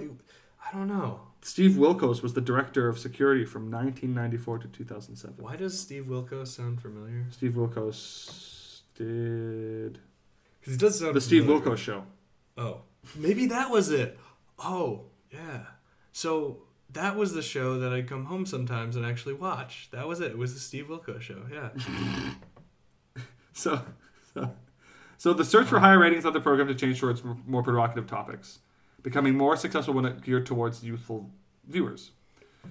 However, there were some traditional and serious topics. In December 1994, the show started featuring such topics as "My boyfriend turned out to be a girl" or "I want my man to stop watching porn," as well, investi- as well as investigating which are sexier, bigger or smaller breasts on women. More traditional topics? Yeah. Is it? Wait. Oh God. In 1995, there were two performances with by Comedy Central transgender star Jade Esteban Estrada. It became a freak show where guests seek 50 minutes of fame through discussion and demonstrations of Oh. their deviant behavior. This is making me feel so. Springer wanted people to send in Uh. videotapes in '96 explaining why they wanted Springer to tape a show in their home. This it was incredibly successful, and all of a sudden it rocketed to number one. I- uh, some oh, ref- some refused to carry episodes, such as "I Married a Horse." I. Keep going. Uh, I, I feel I feel worse about this than I did when we were talking about the Holocaust. Jesus, dude. Let's see some controversies. Um. By the way, if we watched every single episode, Uh. it would take 2,800 hours. That's 118 days. That's doable. But that means like non-stop. Like that's all we do. In 19- a third of your Between 1997 and 98, it reached its peak. It also featured non-stop fighting, 5 to 12 per day during one April 1998 week. Lots of people were very angry about it. Explain, Springer explained that the violence in the program looked real to him, also arguing that the fighting in the show never ever glamorizes violence. What? Like that's what he's worried about? That people hmm. are They worry like, about they you worry make about this show. You make Yeah. this show. You should be. That's what it is. That's what people want to see. Like why? Oh God. Okay, here, here's here, I think a large part of this explanation comes here. Springer stated in an October 2000 interview with the Reuters news agency, "I would never watch my show. I am not interested in it. It's not aimed towards me. It's just this is just a sh- silly show." I. I don't like that. I don't. I don't get it. Men being violent against women is never acceptable. Yeah, sure, in Ring course, but like in Ring on or off camera in Ringmaster, which is his autobiography, Springer mentions that he will always ask women if they want to press charges if they do get hit. Can- Wow, how chivalrous of him. He's gonna ask them if they get if they want to press charges. Like Yeah. what? The audience is not allowed to shout anything that encourages or sustains violence among the guests. What? Nudity, the partial exposure of breasts and buttocks, as well as the middle finger, is pixelated, and most profanity is bleeped as well too. I No, I'm sorry. No, it's a. Weird, I'm not. I'm not defending. I'm, just explaining. No, no, no, but I, I'm just saying. I'm sorry. I don't think like like eh, no. That's that's not a defense. You can't defend yourself about this. This is you you you. Jerry Springer is admitting that he knows that his his show is horrible. Yeah. and he knows that everything is fake It's and that purely these things cynical. there. Then like no, I'm sorry. You do not get off scot free by saying. Well, it's just a silly show, and I mm. just you implicitly support this thing. Like that's how you made. You wouldn't have all this other platform to be on unless you did that. Yeah, it was I- very, it was a very cynical move. He's like, I need more ratings. I need to get more popular. Here's how I do it. It's a very. It was a What super. happened? What happened to the bright-eyed uh, campaign advisor to Robert Kennedy? Huh? Yeah. Well, I mean, I. maybe, maybe, maybe something about how that campaign ended. Uh, maybe changed his mind. I just answered my own question. I think Jerry Springer. Oh God, this is so dark. I think Jerry Springer ultimately is a very interesting character. I was not expecting that. I was not expecting that at all. Yeah, he's a very. It's a very interesting. I I mean, I mean, admittedly there are problems, but uh, I think there's a lot to admire. I think his early campaigns for ratification of the Twenty Sixth Amendment. I mean, that's I think his cool. attempts I'm- to stop I'm gerrymandering in. Cincinnati. Uh, But like, you know, and who knows what his podcast is about? And like, maybe he's. That's true. All right, guys, go go check out his podcast. Tell me what it's like. No, just kidding. Don't do that. But it's do, do get Jerry Springer for Magneto trending. Yeah, like Springer, yeah. Springer, because that works too. Because Magneto, at his core, is not a healthy individual, and if the Jerry Springer show is any indication, Jerry Springer is at his core not a healthy individual. Yeah. Would you argue that? he can't have his cake and eat it too. I mean, he did with the prostitute. Literally. I mean, yeah. Oh, oh, oh. But I mean, like, I mean, I kind of admire the fact that he's upfront about a lot of things. That he's like, yeah, I don't watch my show. It's stupid. Like, yes, it's cynical. Yes, it's really bad for people. Yes, it's like high roading and oh how chivalrous that he says women should press charges. Blah blah blah. But mm-hmm. like, it's way better than him going like, no, my show is real, like a la Alex Jones or like whatever. Yeah, but that makes that makes him an easily hateable person. This this this But that he- complicates things somewhat. Yeah. Maybe not a ton for me, but it complicates it a little bit. Like Alex Jones, I can just hate. Yeah, and be and not really have any. I don't have to think any longer than Yeah. that. He's just an awful human being who said that the new you know the Newtown you know Mass- shootings weren't real. Yeah. Anyways, this has been a really pleasant uh, It's all- conversation so far. over the place. so far, Looking been- great, guys. Looking Ugh. great. So again, Jerry Springer, interesting man. I think we're gonna do more of these deep dives on people, people that we just sort of think "Hmm, maybe there's something more to them. Maybe there isn't. Again, this all started because of suggestion. Well, I think it'll be people, bands. Yeah. Remember? Yeah, Uh, that's right. Of course, we've already mentioned this. and we're gonna send you on your way right now. Yeah.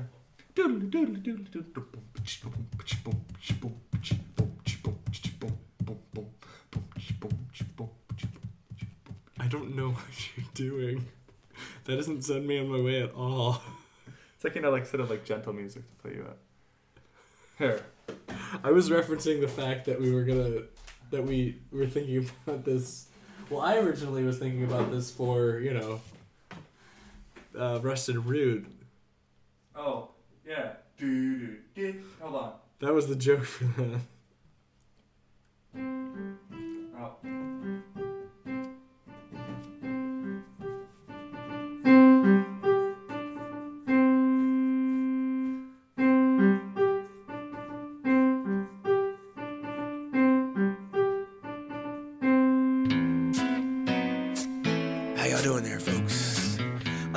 Aberdeen Washington, and I'm a proud American and a terrorist fighter. That's right. Hey, give me another beer, bitch. Now, with the day Bin Laden comes to town, I'ma drop a deuce, swipe it up with this towel, mow my lawn, sit on the couch. I'ma watch some football.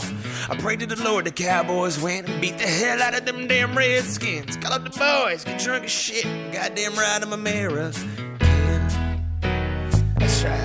I'm American.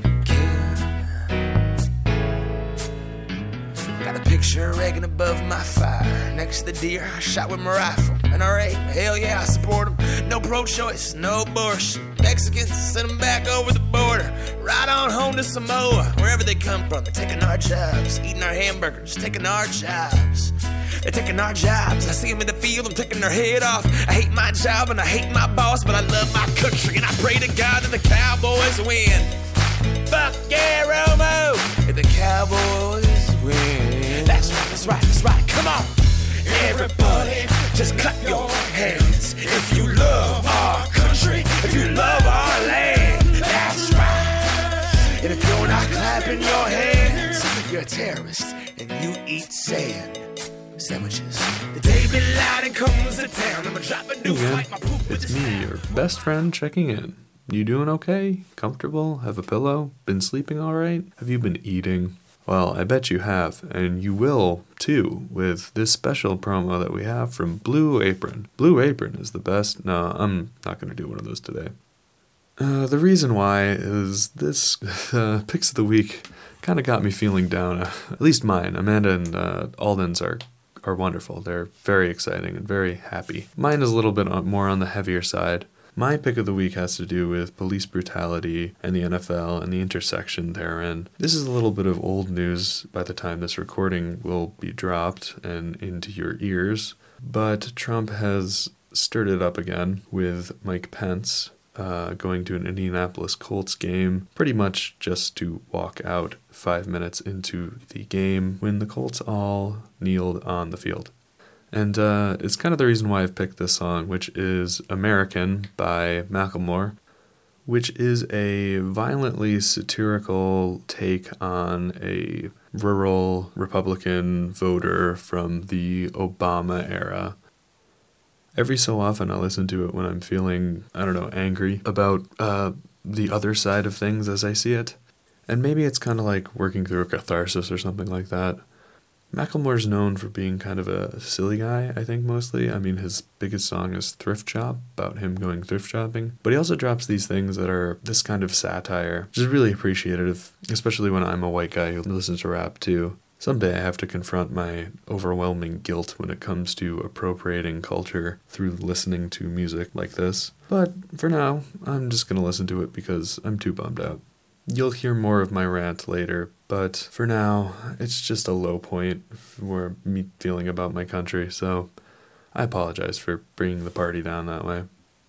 To ride us out today, instead of having our normal Real Human Beings theme playing, I'm going to play uh, Unlimited Together, which is a way more inspiring, way more uplifting track by Chance the Rapper, which shows some hope for our country, and that's kind of what we need right now. Anyways, sorry for hogging the mic so long about this, Amanda and Alden, but I guess that's the benefits of editing it. I get to say whatever the hell I want. Anyways, from all of us here in podcast land and Dark Wolf Media, we'd like to wish you um, just a happy day. Go out and do something that makes you feel great. Till next time. I mean, like, Bye. I don't want to fuck a terrorist. Guys, I'm kidding. I like Romo. I don't like Romo.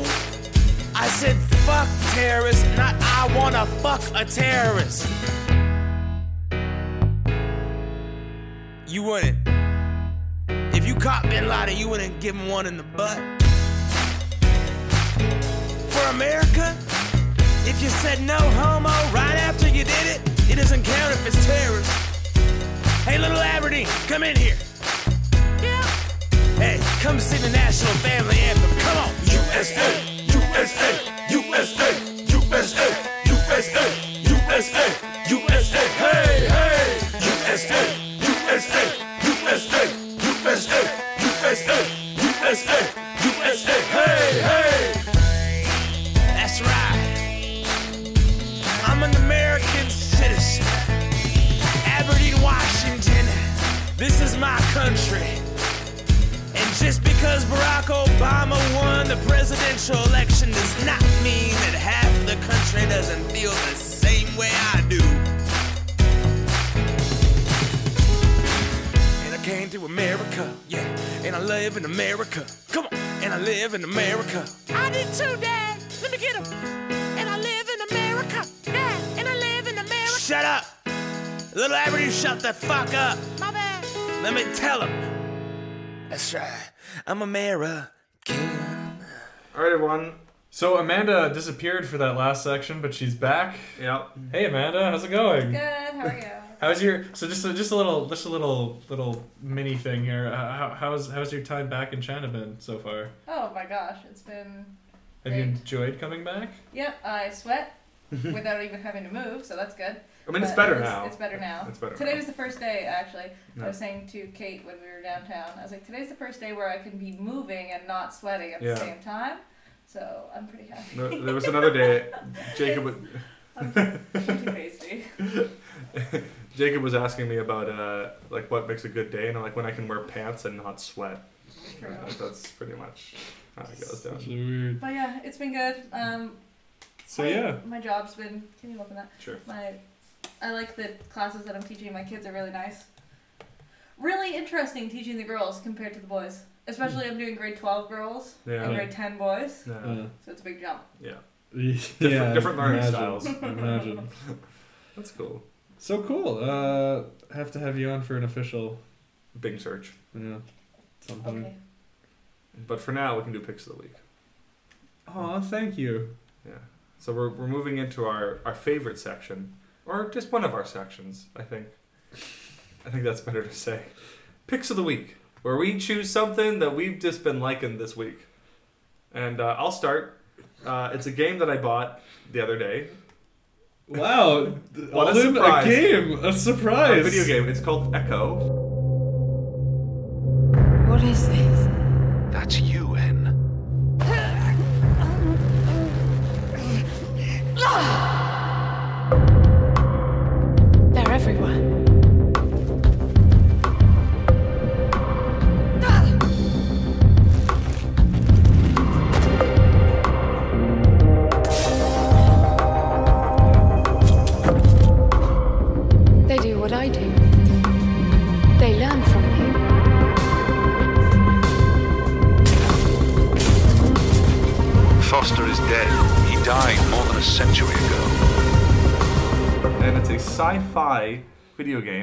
Narrates the story of uh, a young woman who is part of a cult that believes in this planet called the Palace, which is this sort of mythical thing. And she's lost her partner, um, her sort of crime partner.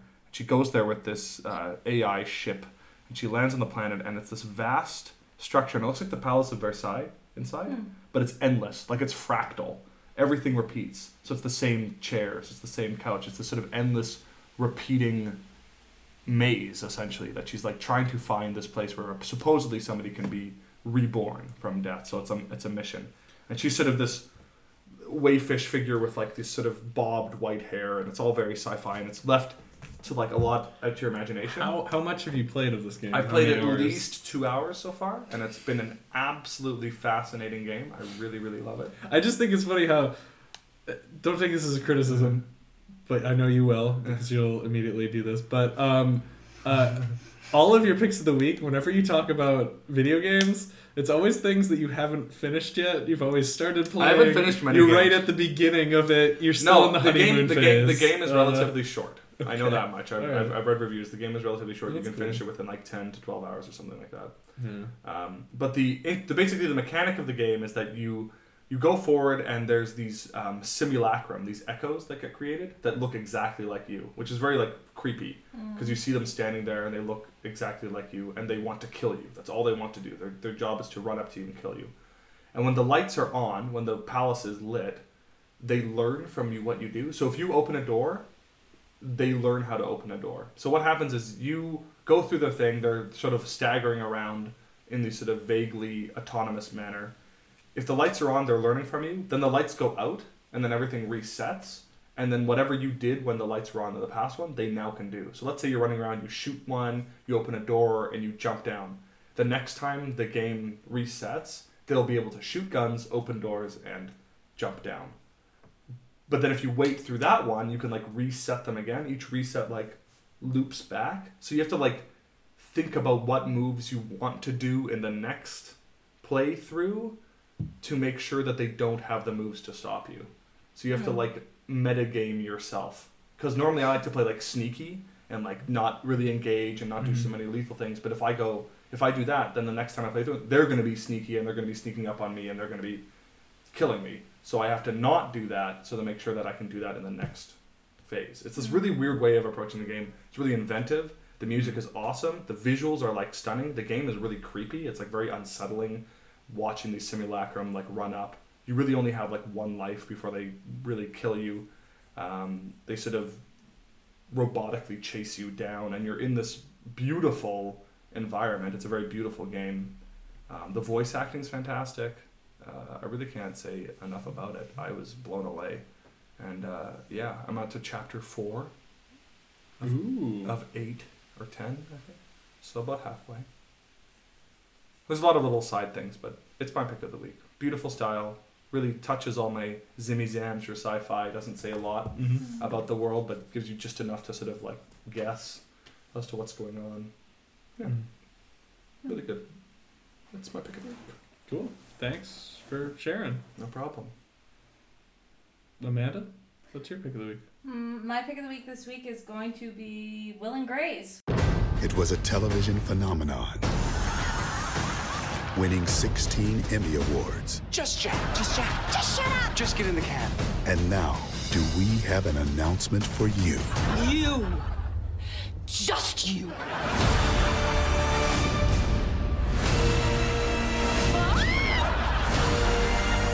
Huh, Bunchie Hub. Brad and Angelina announced their divorce the same week my relationship ends? Selfish! Talk about a basket of deplorables. Will and Grace started again. Um, so Oh, after 11 Yeah, years, yeah. Mhm. uh, they're doing like this comeback season, and so I always used to watch Will and Grace with my mom. Um, so it's something that we used to do together um, because she really loved the show, and so I always really loved the show. And Kate, I went over to her place last night so that we could watch the season premiere. And it was kind of cool because the season premiere of this new season, 11 years after the series finale, echoes the original series pilot. Right. So like it starts off, they're playing um, board games or whatever uh, at the apartment, but it's just oh, it's just such a cutesy show. Uh, Yeah. Characters I never- I love a lot. For for somebody who never watched it, because I never, I have no idea what it's about. I like Megan Mullally, whatever her name Mm, is. mhm, mhm. I, I like, I really like her and the stuff that she's been in, but I never watched Will and Grace. I have no idea what it's about. It's good. What is it about? So it's uh, it's just the story. Grace is like this interior designer, and her gay best friend Will, Right. uh, who is a lawyer, and And they get up to shenanigans. they get up into shen- some shenanigans. But um, it's actually I was talking to Kate about it last night. So Kate really loves the show. Like I grew grew up sort of watching it with my mom, and I always really liked it. Kate loves it. It's like her go to show when she like feels like she has nothing to watch. And so she was talking about it. And Will and Grace is I get that. actually the first like primetime TV show to have a man kiss another man on TV. Right. And so it's a really sort of Yeah. revolutionary show in that way. So it had a lot of TV firsts. Yeah. Do Just you- because of yeah. the of the characters and the content of the show or the nature I guess of the show. Mhm. But it's just really good. It's cutesy. Do you think that it's still Funny. applicable for today? Because I mean, it came out like so long ago. Do you, do you think that the, the politics has, has been updated? Um Because like I think definitely LGBT actually has like you know like that that stuff is Yeah. is different now. You know. Like, Yeah, absolutely. Which is awesome. Um, well, the series, the new series premiere that just came out, they were actually making a lot of political jokes. Like a lot of the the jokes were sort of centered around the election and Trump Right. and Yeah. and the premise of this first episode is sort of Grace gets this job to redecorate the Oval Office, Oh God. even though it goes against everything that she has ever believed in, kind of thing. Like Okay. she is very much She's not against- a yeah. not a Trump supporter kind of thing. Uh, but it, it was- the jokes were funny. They were some of them were Okay. subtle, but very very funny. Like there was Yeah. there was just one sort of brief scene where she's like in the Oval Office or like a set of the Oval Office, Yeah. and she's trying to find color schemes. So she opens a bag of Cheetos and compares it to a Cheeto.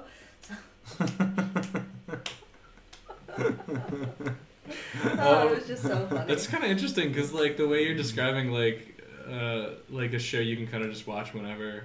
Like that's the show I'm thinking of that I love. Megan Mullanian, uh, uh, Happy Endings. She plays um, the mom of Penny, and that's like a show I can throw on whenever. Like all the knows. I walk happen. out. He's watching happy endings. Usually it's like he's always looking for those happy endings, guys. It has an un- it, it has an unfortunate name, uh, but usually it's like something that's like I can have on in the background when I'm like cooking or something. I don't really need to pay attention to, you know. Did I don't you know. I think that's important. Did you know that she's married to the guy Nick who plays yeah, yeah. Ron Yeah. Swanson? Yeah. I like Ron Swanson. Me too. Jacob, what's your pick of the week? Um, th- uh, th- this one delves into someplace we haven't gone since episode three. Episode three, uh, the football zone. Oh. I really want that. I'm American football. Oh yeah, yeah, of course. So, um, most Let's go Vikings! That's my team I Most picked. recently, uh, uh, uh, Early. fo- football's back on. Football's back on the docket, and oh boy, are people excited about this season with the favorite teams. The Dalian Dragon Kings and Wow, she Wow. that. That- that's a Chinese. League, That's a callback. Um, Woo! thanks. No, I just hear the mic. just eat your cookie. Um, so in the NFL, uh, it just came back. Mm-hmm. I watched a bunch of the games. I found a place online to illegally stream it, of course, because that's important. Um, I stayed. I tried staying up until like one in the morning to watch the the, the opening, the opener, and uh, like I got halfway through, and then I was like, I gotta go to bed. Um, but yeah, the Bills have been doing okay this year, but that's not really the part that I want to talk about. Um, the part that I want to talk about is Colin Kaepernick was a Super Bowl. He participated in the Super Bowl in 2000 something, San Francisco 49ers, and he recently, like as in like a, a year ago, started protesting um, police brutality and Yeah. racial inequality. By Uh, kneeling. first, he was sitting down. Uh-huh. So this is an interesting thing. Uh, he, he, he was protesting, but the thing that, that got that got a lot of press is he was kneeling. Now he hasn't gotten picked up since, and there are off off the bench. He's a free agent. He's totally like he any, any team could come out and sign him, and there are totally teams that could use him at this point. Yeah. Um, like he is. I mean, he's hell, he's not the the, New best. York, the New York Jets. Am I oh, right? the New York Jets could like, yeah. Um, uh, I don't know anything about football. yeah, I know. And, and this is just for me to get it off my chest, pretty Mm. much. And we can include this in a different. Like, I'll just cut this out. No, no, this put is good. In, I'll Put put, it in in. another part. But anyways, so he's been blacklisted by all these NFL owners because they don't want the quote unquote controversy. Is he black? Doing this? Yes, he is black. He has an interesting uh, history with Mhm. race because he was adopted and he grew up in a primarily white Mhm. area with white um, adopted parents Mhm. and so he's had this weird like kind of transformative experience of going to the NFL kind of like not having to deal with that type of racism Right. and then he comes to it and he's like you know what wait I can't you know Hold up a say this." yeah yeah and, and and like it's a really it's a really positive thing and he doesn't just he doesn't just talk the talk he also like uh, goes to charities and all this other stuff he's a good guy like Mhm. he's good he's not the best quarterback ever but he's certainly better than whatever The Jets have. the Jets have yeah um, so recently President Trump everyone's favorite uh, uh, orange golem uh, Cheeto. orange Cheeto Uh, the Gollum is great though. That's a good. um, he, for some reason, during a rally for this guy in Alabama who ended up losing his congressional, his senate race, congressional race, whatever it is, anyways, to this crazy dude, uh, uh, Rob. Moore, Rob Schraub. Rob, Rob Schraub, yeah, um, Rob Moore. That's not important. But anyways, in the middle of that, which is supposed to be a rally for this dude, he starts criticizing people who are protesting during the NFL Mhm. thing for like no apparent reason specifically calling out Colin Kaepernick, saying, "I want to get that son of a bitch off the field and fired." Right? Mhm. Like if anybody did that, He's a free agent though. You can't. yeah, fired. He's just saying like if anybody did because Yeah. it's uh, and, Yeah. and and so and then that came to uh, next week. Uh, like there was a whole entire wave of people who.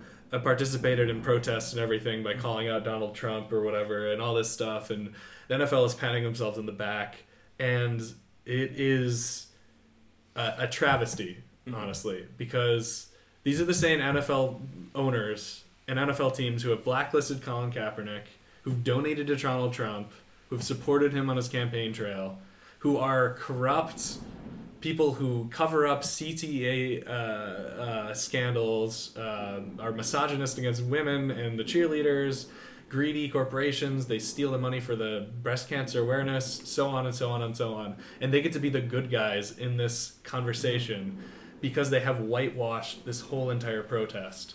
Uh, there's a great five minute video that pretty much distills everything I'm saying into far more concise thing by Nate Wright. And he just talks about how um, these white owners have transformed the conversation from uh, being about racial inequality and police, police brutality, which was originally what it's all about, into being one about unity and like respecting the flag and like being a good football player and stuff. And Kinda- it's just it's it's it's really a shame when you see that all of this not even progress, right? Is Mhm. being ripped away because white people, white fans, which the NFL is like 70% white people who watch it. Mm. Um, I'm one of those people. Uh, are uncomfortable with the fact that somebody is pointing out that the system is wrong. Mhm. and they're doing everything in their power maybe unintentionally but i am not i would say that this is probably like on purpose they're doing everything in their power to divert from that fact. And it's awful to see it happening in front of you i guess. Hmm. anyways that's my pick of the week. That was like 10 minutes of just me rambling so No, sorry about that guys Good. It, was, it was good. Anyways. It's like a tough thing, right? Like, I had this point in my head that it reminds me of something else, but I can't remember what it reminds me of now because I've been drinking too So much. one of the things that was pointed out is like the you know the March on Washington by uh, you know Martin Luther King. He does "I Have a Dream." There was a baseball player who was black who called it a mere picnic Mhm. Because it transformed from being this this protest which was supposed to be about labor rights and equal wages for black workers Mhm. and got transformed into this weird like kumbaya huggy feely thing Mhm. where Martin Luther King does says you know I want little black boys and black girls to like live together which is great you know Yeah. That's that's wonderful but it like it took away from the actual message The issue, yeah. people uh, black southerner uh, organizers from the south who had like protesters they had to tone down the rhetoric for Yeah. this because JFK allowed them to come on there but as long as they were like don't criticize my administration don't you Mhm. know go too much It actually Um, kind of sounds a lot just- like. Um, it's sad you know Weirdly, this is going to Yeah. be a weird time, but democracy in China. So I was actually looking this up. Yeah. There are democratic factions that are allowed by the government, like they're okayed, but they have to be so soft. Like they have be- because basically what the government says is like they did this with the Olympics too. I was talking to uh, Fuller and Smart about this, but uh, prior to the Olympics happening in Beijing, the government went like full crackdown mode on tom- in terms of like public politeness. So like you know the whole like Qingwei pushing thing. Yeah, They had no, a- I- I yeah. heard about this, They had that. They had the year of like just don't fucking do that. So when the foreigners show up, they think you're like good citizens. And then they also did this thing where Yeah? they said, yeah, They made them like stand in line, like Yeah. you must wait until everyone gets off the train. yeah. before They, they you like get it was like a year of training. Like, yeah. And then there was this. I Yeah, was seriously. Talking, I was talking to Kate about Yeah. that actually. And then there's this other thing that they, ha- they did is they issued um, prior to the Olympics. They're like, this is the chance for you to complain to the government to like fix shit up. Like if there's something wrong with your neighborhood, send us a complaint form. We'll send down their labor crews and we'll like fix that shit right now. Anybody who sent in those forms was arrested. Wow. Really? Yeah, like just straight up like just like black bagged, like just fucking gone. Disappeared, hey? Yeah, or or like very people would show up and be like, "Hey, you need to shut the fuck up and not talk anymore, or else we'll we'll you know remove you." We will disappear you. yeah, yeah. And that was they basically it was an online thing that you could like sign up for and be like, "Government, please help us with this thing." It was like a time to air grievances or whatever, and you'll find they do that. Like it's like this wave where they basically be like, "Hey, anybody who wants to be democratic?" And then people will be like, "Yeah," and then they'll be like, "Haha." Is it like a? All- it's, so it's like purging. it's essentially it's like a self purge Yeah. essentially where they just get the people who like go me, and then that's why the people who are democratic because there are groups in China that operate pushing for democracy mm. have to be so soft about it. Like they're always saying like no we're against corruption. Mm. We need to have be against corruption. So like they're really I mean, that is a big push and then by and- Xi Jinping. yeah. and then any any person who's like basically suggesting that there should be democracy can't live in the country. Like they have to be outside the country. Yeah. There's like three big guys who used to be part of the Communist Party. I can't remember their names because I blanked out when I was reading the Wikipedia article. But they just basically they run the democratic side of China, and they're just shouting constantly like, "We need democracy now." Yeah. And they have asylum in the the United States or whatever. How does that remind you about the NFL? It, it kind of like I think that there are times when like there's an initiative put forward, right? Yeah. Or like a decision made by somebody. Let's say um the Kaepernick or whatever, right? Uh. If it's co-opted by something else, or if the if the thing that they're very much protesting co-ops into it, you can Mhm. immediately like dissolve it of power. Like I think of like so like the NFL basically like stepping in and being like, no, this is a thing of like solidarity and we're all gonna Yeah. kneel with you, Kaepernick. People go like, that's a great idea, but if you actually look at like the implications of that, they go like, no, that's a horrible thing. That shouldn't happen. Same thing with like if you think about Gandhi, like what if the British had just said like, no, we're gonna support Gandhi. And we're gonna say like, yeah, we should support they wouldn't have had full liberation because then half of Gandhi's supporters would have been like, well, all right, the British are meeting us halfway. We can back down. We mm. can we can step off basically. We can relax our protest. If if the administration or the powers that be are savvy enough to realize that we just need to like rather than forcefully resist, but just like co-opt into it, you basically remove the moderates, you make the rest radicals, and then you get the support back that you need. Because the radicals are still going to be like, this issue's still important, and they'd be like, haha, no, it's not. Like your Martin Luther King thing. Like all of a sudden, the people who are arguing for labor rights are at the margins, and they're like, "Well, actually, hold on, we still have this problem." Yeah. And meanwhile, JFK is like, "No, you don't." No, you don't. All you have to fear is golf. And Cuba. Gooding Jr. what did he do after that Oscar? He's- he really he's really good at golf. It turns it turns into like it turns into like a, a Jewish person after a while. Like, what you doing? The the new new theory: JFK was a Jew. Jesus. Anyways, this is all- 122 minutes. Woo! An hour and 22 already. Uh, by the way, I don't want to slap you. I don't know why you do That was so gentle. Yeah. So the bait and switch. This has been another episode. Of I Real think, Human right? Beings. Do you want to say anything else? I think it's been a great time. I'm so thankful to see both of you here. and thanks to our listeners as well. Keep those likes and subsor- blah, blah, subscriptions coming our way. You know, every little bit helps. Doesn't give us any money, but every little bit helps. Uh, that's it. Thanks for letting me crash your podcast. You were here this entire time. Oh yeah, I've been here this whole time. All the time. You're welcome anytime, Amanda. Oh, thanks. Yeah. All right. Oh, I should tap on Say- Christmas lights. Say I should tap on Christmas lights. say say say goodbye, everybody. Bye. Goodbye, everybody. Everybody.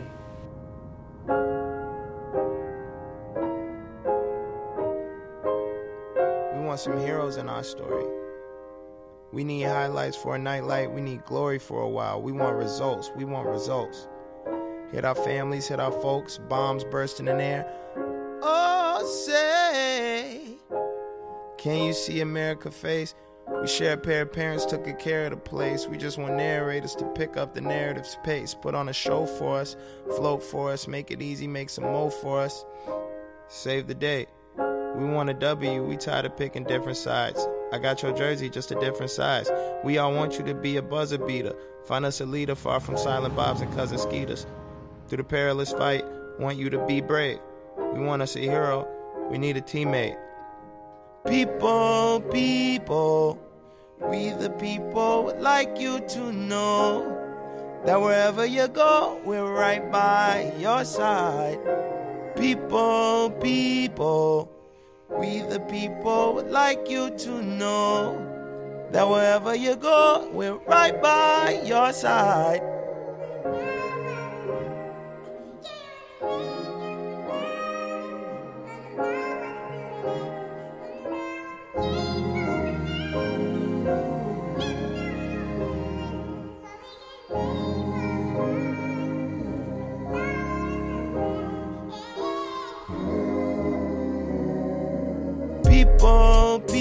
people. We the people would like you to know that wherever you go, we're right by your side. People, people, we the people would like you to know that wherever you go, we're right by your side. People, we the people like you to know wherever you go, we're right by your side.